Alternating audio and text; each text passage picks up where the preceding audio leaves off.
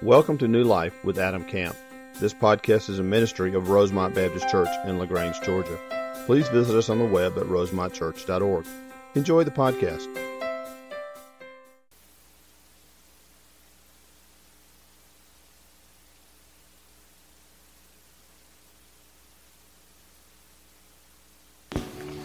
Let me pray for us and we're going to begin.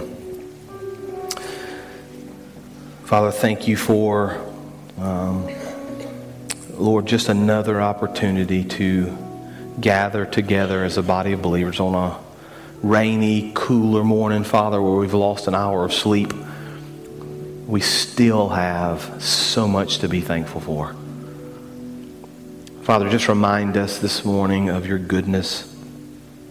Remind us of your glory, Father, of all the ways in which you have worked and all the ways in which you will work in our lives and in the lives of so many others, Father. I pray that as we open the truth of your word now, you would just reveal to us your will, Father. Reveal to us how we should live our lives. Convict us, Lord, in areas that need changing and correction, Father, and just help us just to sense your glory and your power.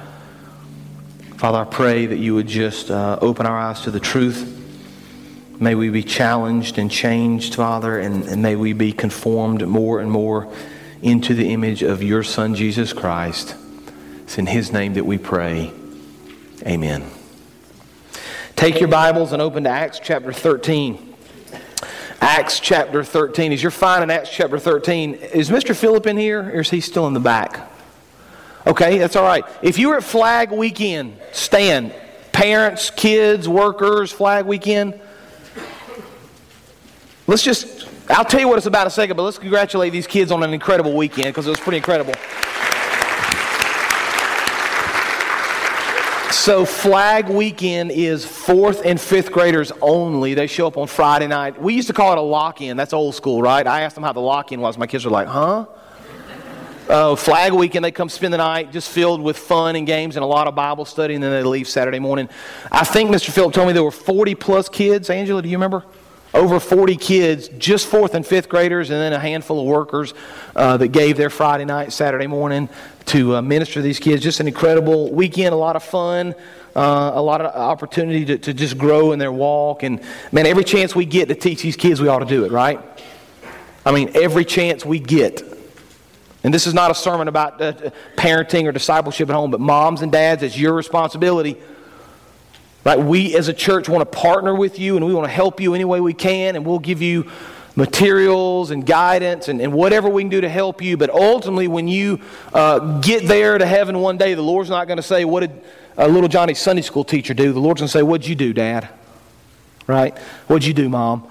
Our call, and we're raising a, the next generation to seek the Lord and trust the Lord. And, and, Flag Weekend is just one of the ways we partner and help teach these kids. And so, what a, what a neat weekend, great opportunity for those kids. Okay, we're back this morning in our sermon series through the book of Acts, Acts chapter 13, a series that we've entitled From Ordinary to Extraordinary. And I say that every week because I want you to understand God's doing extraordinary things in the book of Acts.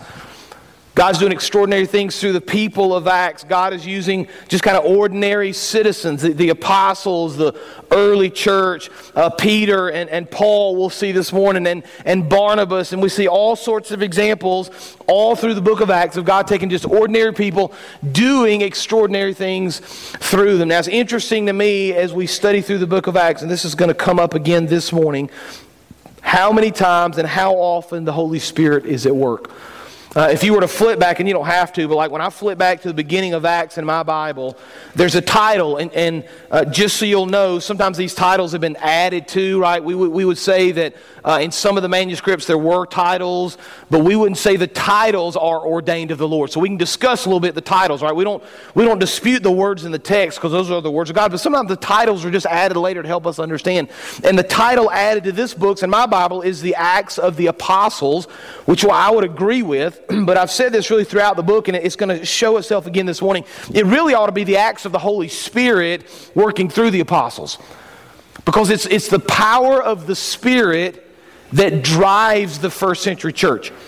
It's the power of the Spirit that leads these early century believers to, to go from an ordinary group of people hiding in an upper room, fearing for their lives, to an extraordinary group of people with Peter as their leader who just literally walks out of prison because the Lord breaks the chains that are shackled to him in that cell extraordinary things through the power of the Spirit. And so we see these stories and we see these accounts and we see all that the Lord did through these people. And it's easy for us to kind of uh, set that aside and say that was 2,000 years ago. But the question we ask this morning as, as we see the power of the Spirit is what does the Spirit want to do through me? Because we need to be reminded that the same Holy Spirit that saved Saul, that blinded him and allowed him to, to understand salvation, the same Spirit that broke Peter out of prison, uh, the same Spirit that, that gave Stephen the ability to be stoned and still glorify the Lord, the same Spirit that drove the growth of the early church is the same Spirit we have today, no different.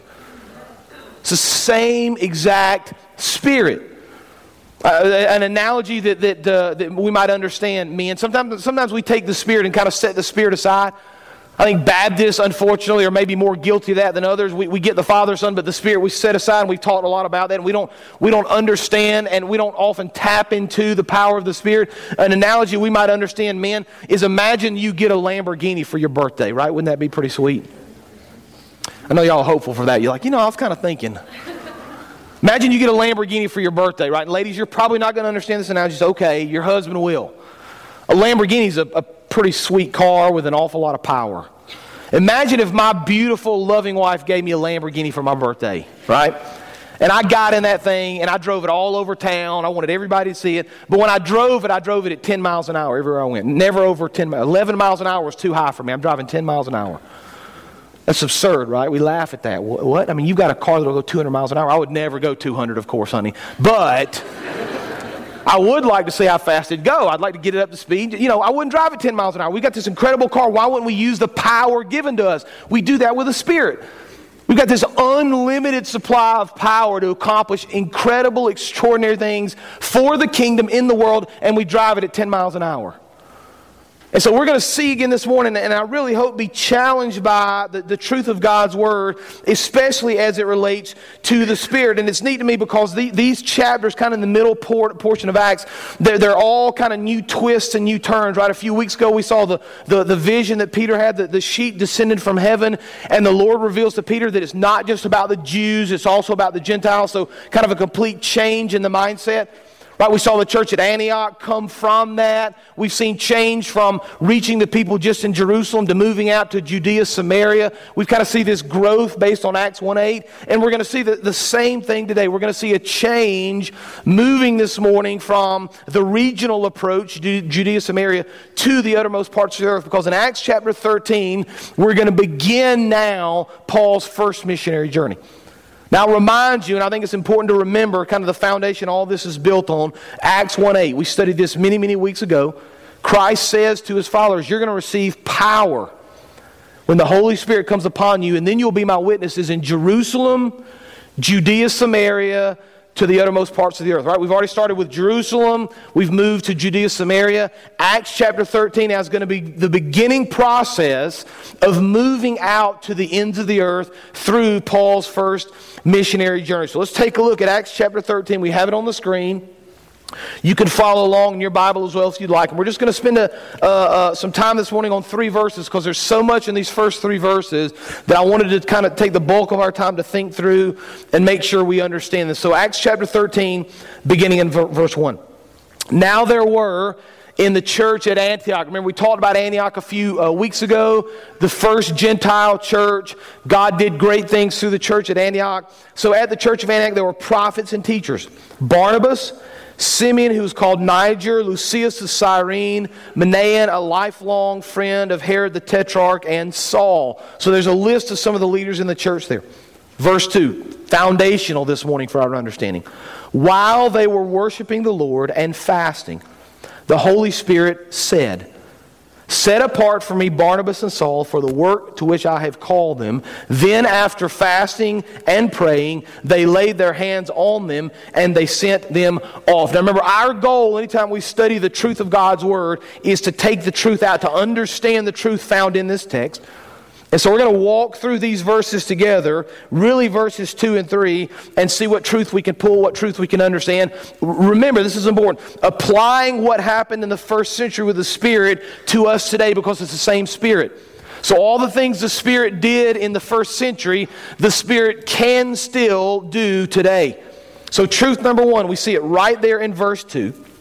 When we seek the Lord, the Holy Spirit speaks.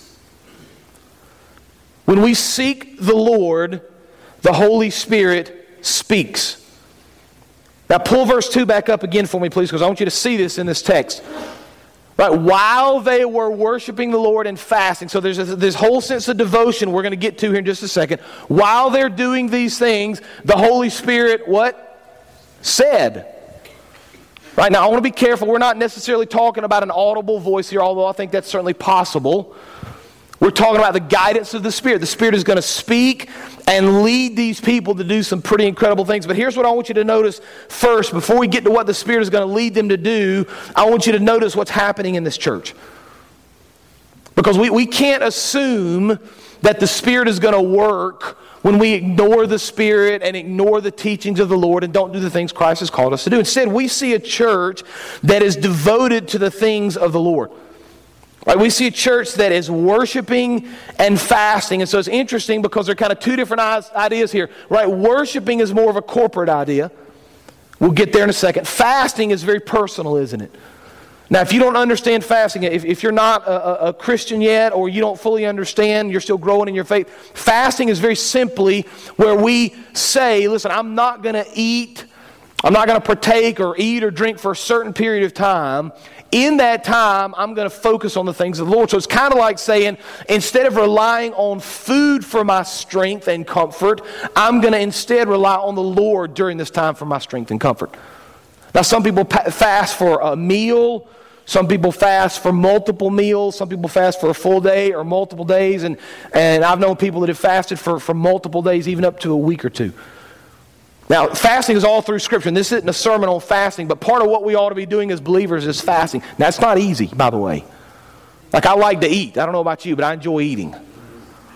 And, man, I'm telling you, when you, when you separate yourself from food for a period of time and you miss that first meal and you're really hungry, you begin to understand very quickly how much you rely on food in your life. I know that sounds silly, like it's kind of a no brainer, but don't eat for a day and you begin to get shaky and weak. And it just always reminds me, man, I'm really relying on the things of this world for my strength and my comfort because oftentimes we eat for comfort.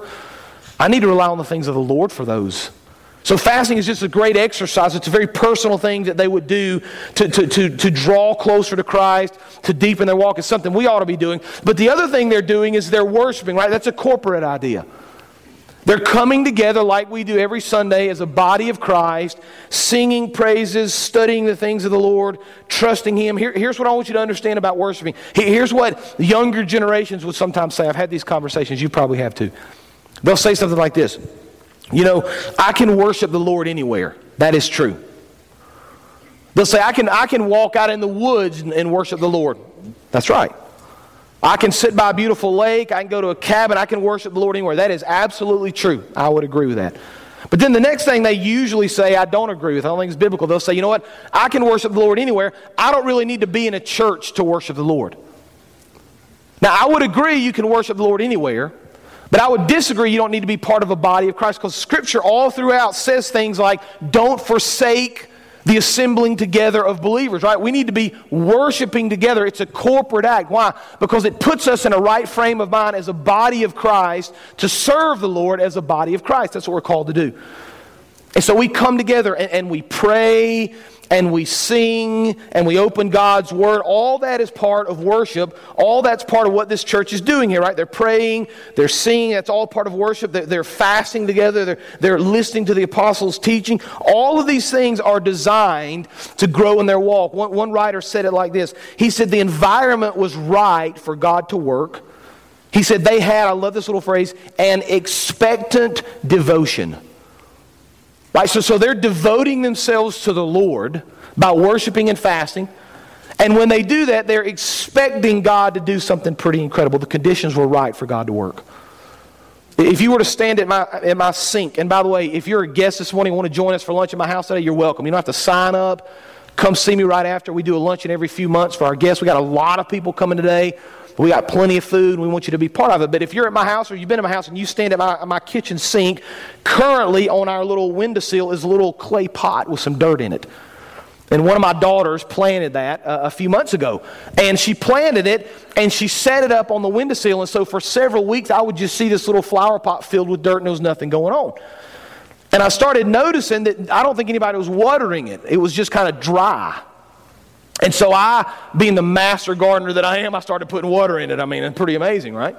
I just take the little flower pot and I just put a few drops, nothing major. You don't want to soak it. And I put a few drops till it was just a little bit of water and I put it back. And I did that for, for uh, probably a couple of weeks.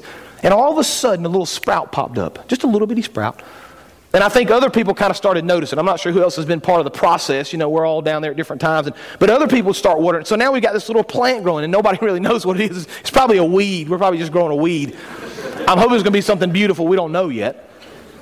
But, but it's, it's a real simple process. All we did in those moments were make the conditions right.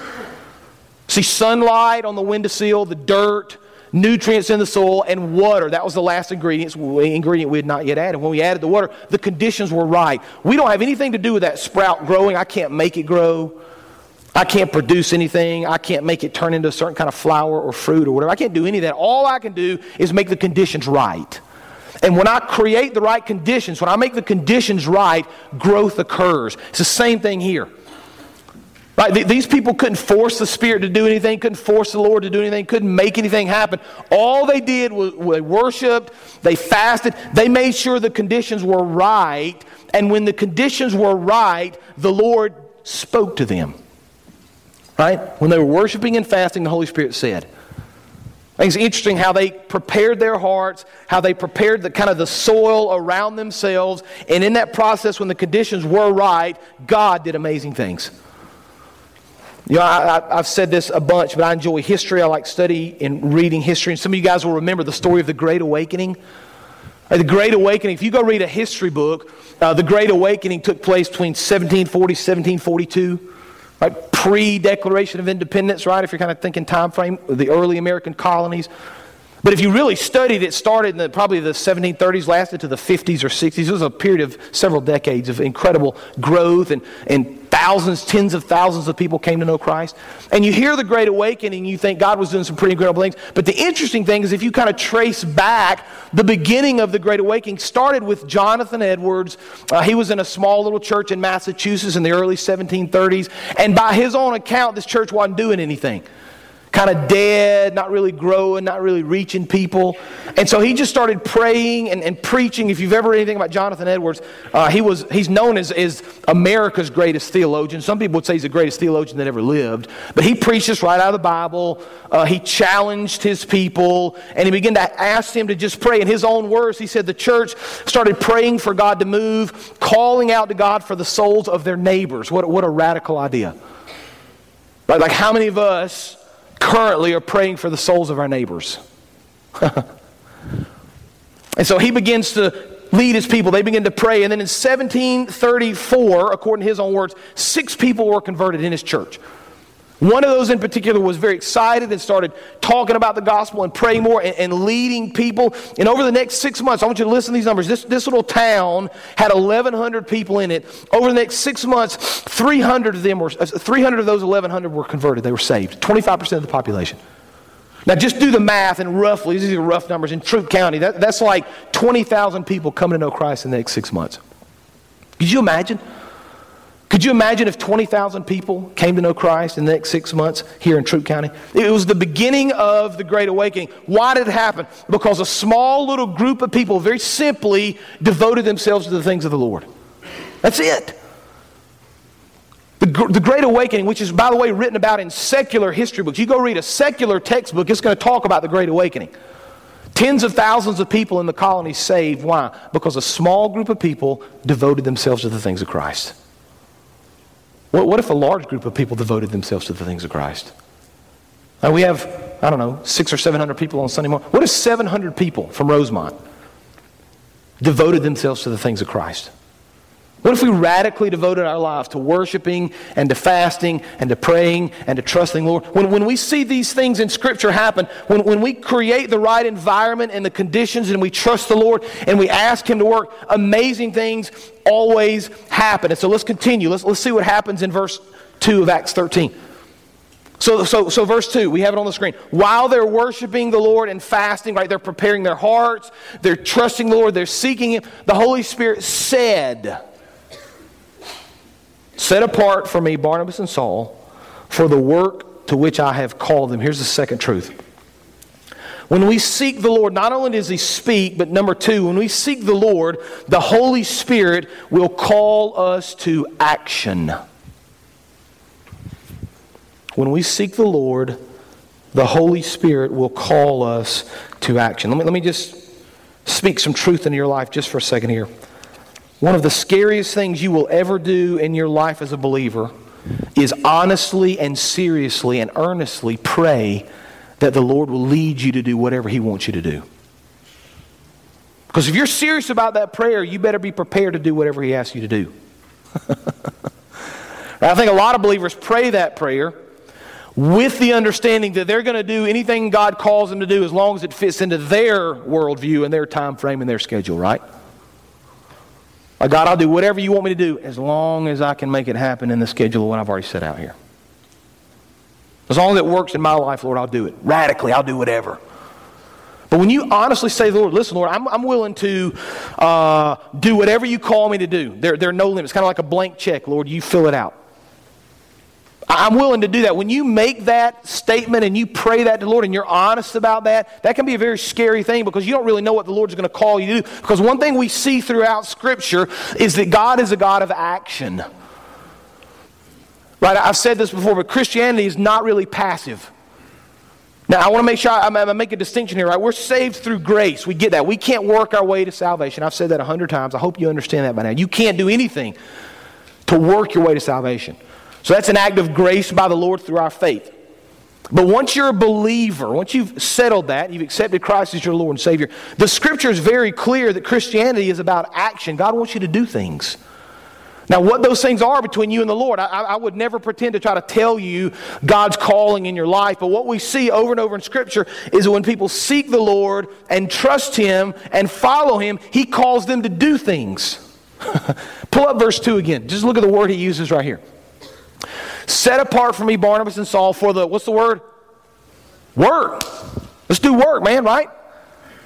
Not, not for the rest, although rest is part of Scripture. I don't disagree with that. There's a time for rest. But God says, listen, I've got a very specific work for them. It's something I've called them to do.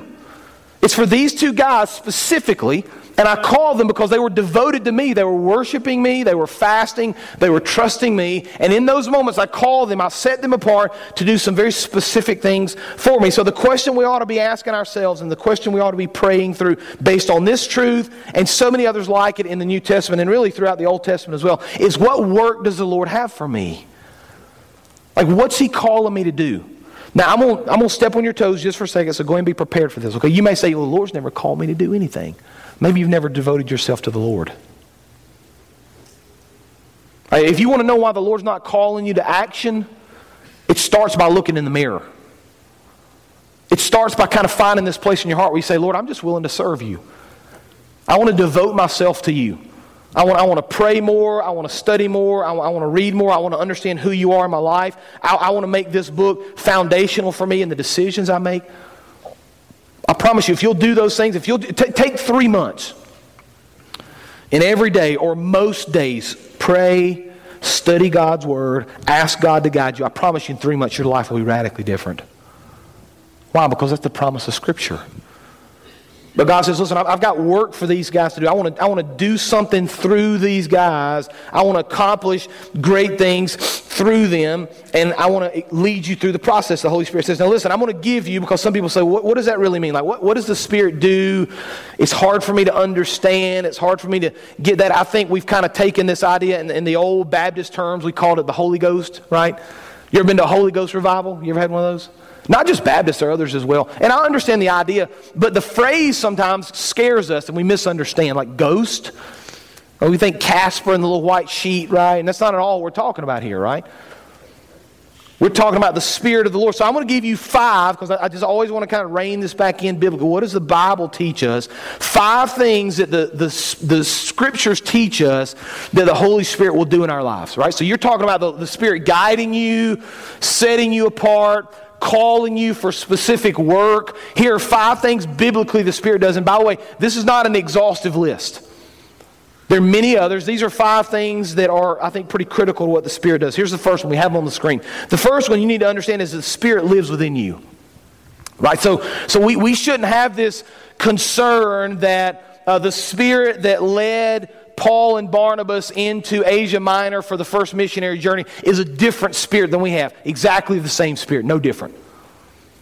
Same yesterday, today, and tomorrow, right? And as a believer, if you're a follower of Jesus Christ, the Spirit lives within you. That means 24 7, 365, you have access to this power. You understand that? It's like you're driving the Lamborghini and you got your foot on the gas. That's, you're ready. All you got to do is access the power. Why? Because the Spirit lives within us. John 14, 17 says the world cannot accept him speaking of the holy spirit because it neither sees him right we understand that or knows him but you talking about believers know him for he lives with you and will be in you see that Scripture says, as a follower of Jesus Christ, the world's not going to understand, world's not going to know, but as a Christian, the Holy Spirit lives with you and will be in you. We have access to the Spirit because He lives within us. Here's the second thing the Spirit testifies with our spirit.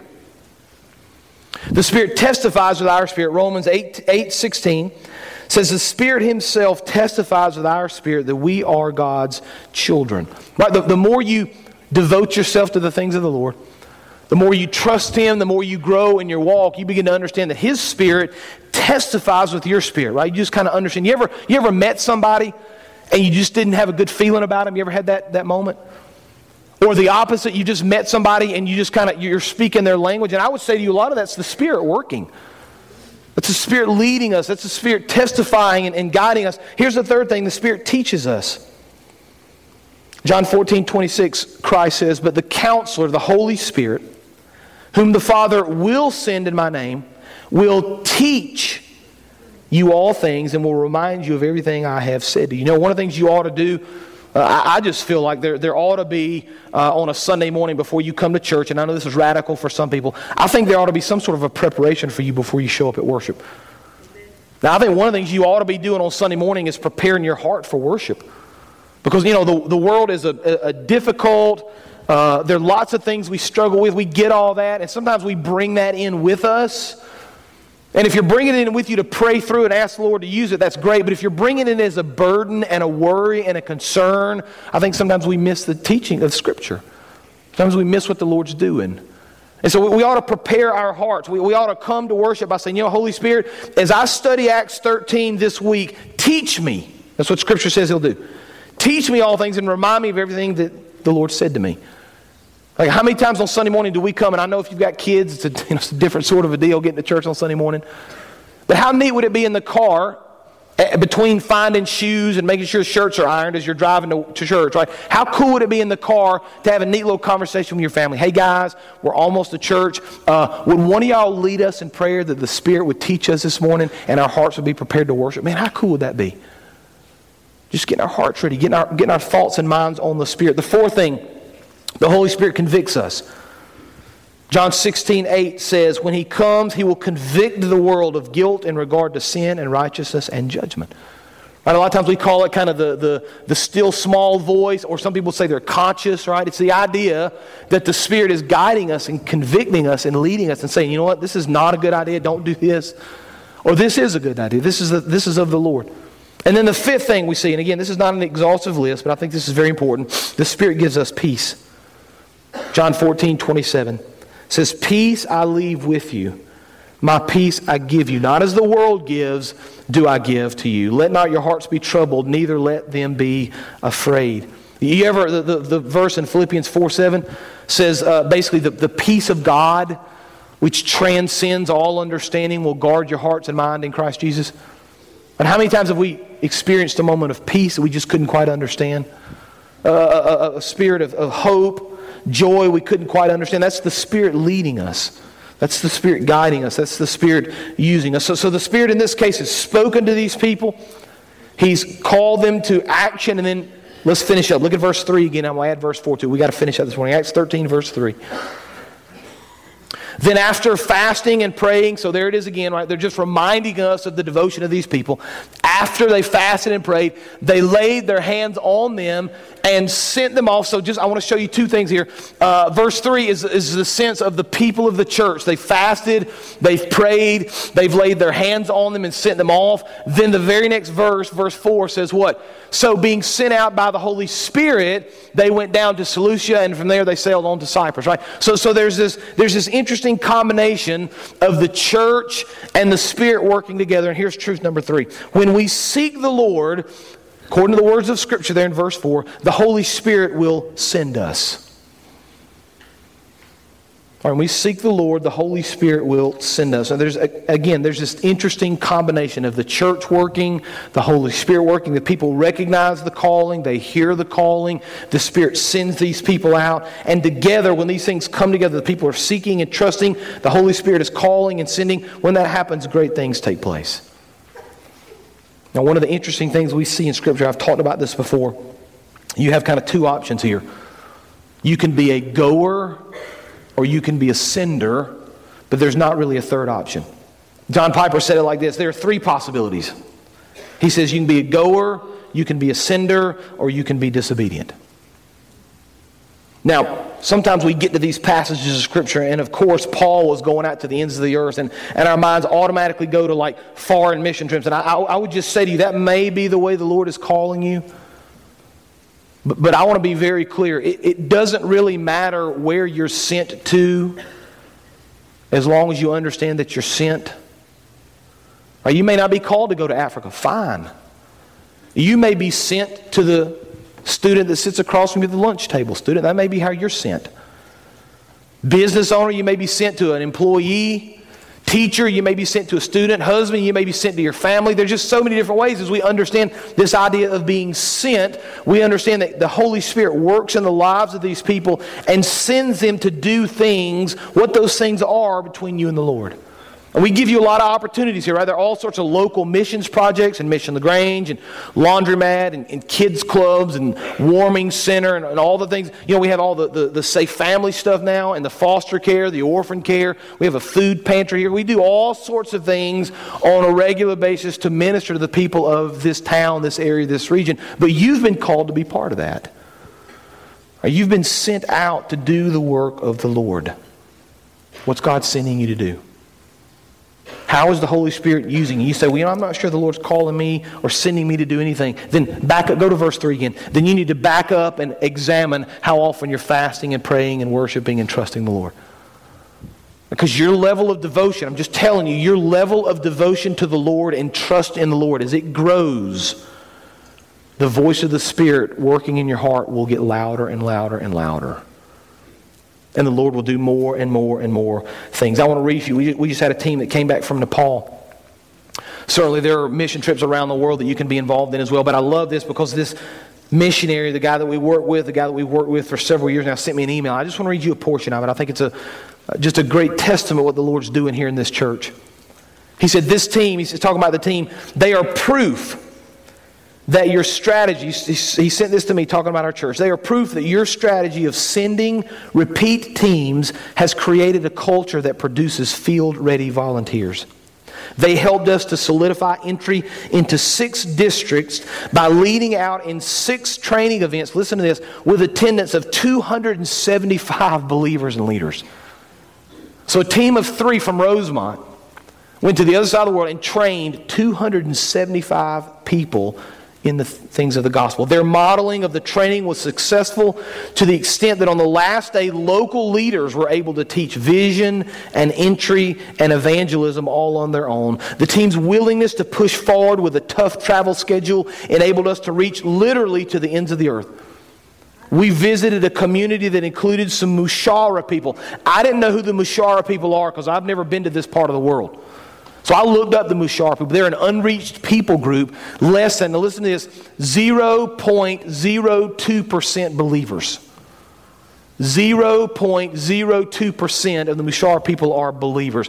Our team got to go and share with those people. The local church there has led some of them to Christ.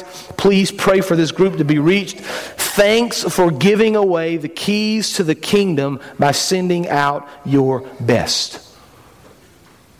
I, I, love that because it's just evidence again that when a church seeks the Lord and trusts the Lord and follows the Lord leadership, all three of these men, by the way, we just announced this trip about six weeks ago. They all came to me and said, The Lord's calling me to go. And they all had a very different story of how it happened. I promise you, every one of them would have said to you, The Lord spoke to me and said I needed to go, and they did. I just wonder, what's the Lord going to send us to do? Like what, what extraordinary thing does the Lord want to do through you? As, as we devote ourselves to Him, as we trust Him, as we hear from Him, as we, as we delve more into His Word, as he, as he sends us out to do work, what's He calling you to do?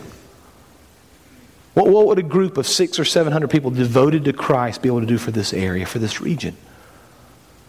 God wants to take ordinary people, very ordinary people, and through the power of the Spirit do extraordinary things through them. What is Christ calling you to do? That's the question you have to answer.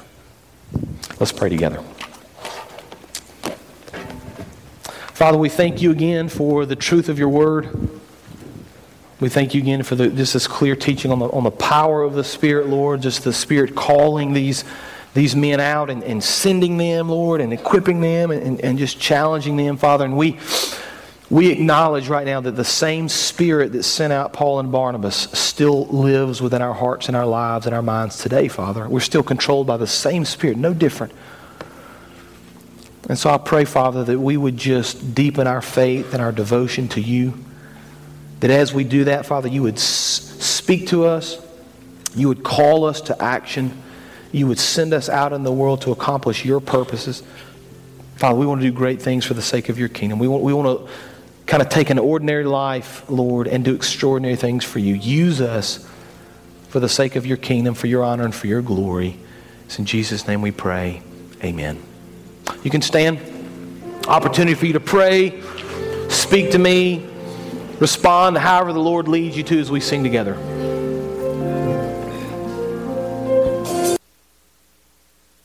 Thank you for joining today's sermon. We would love to hear how today's message blessed you. Use the Contact Us link on our website at rosemontchurch.org. God bless.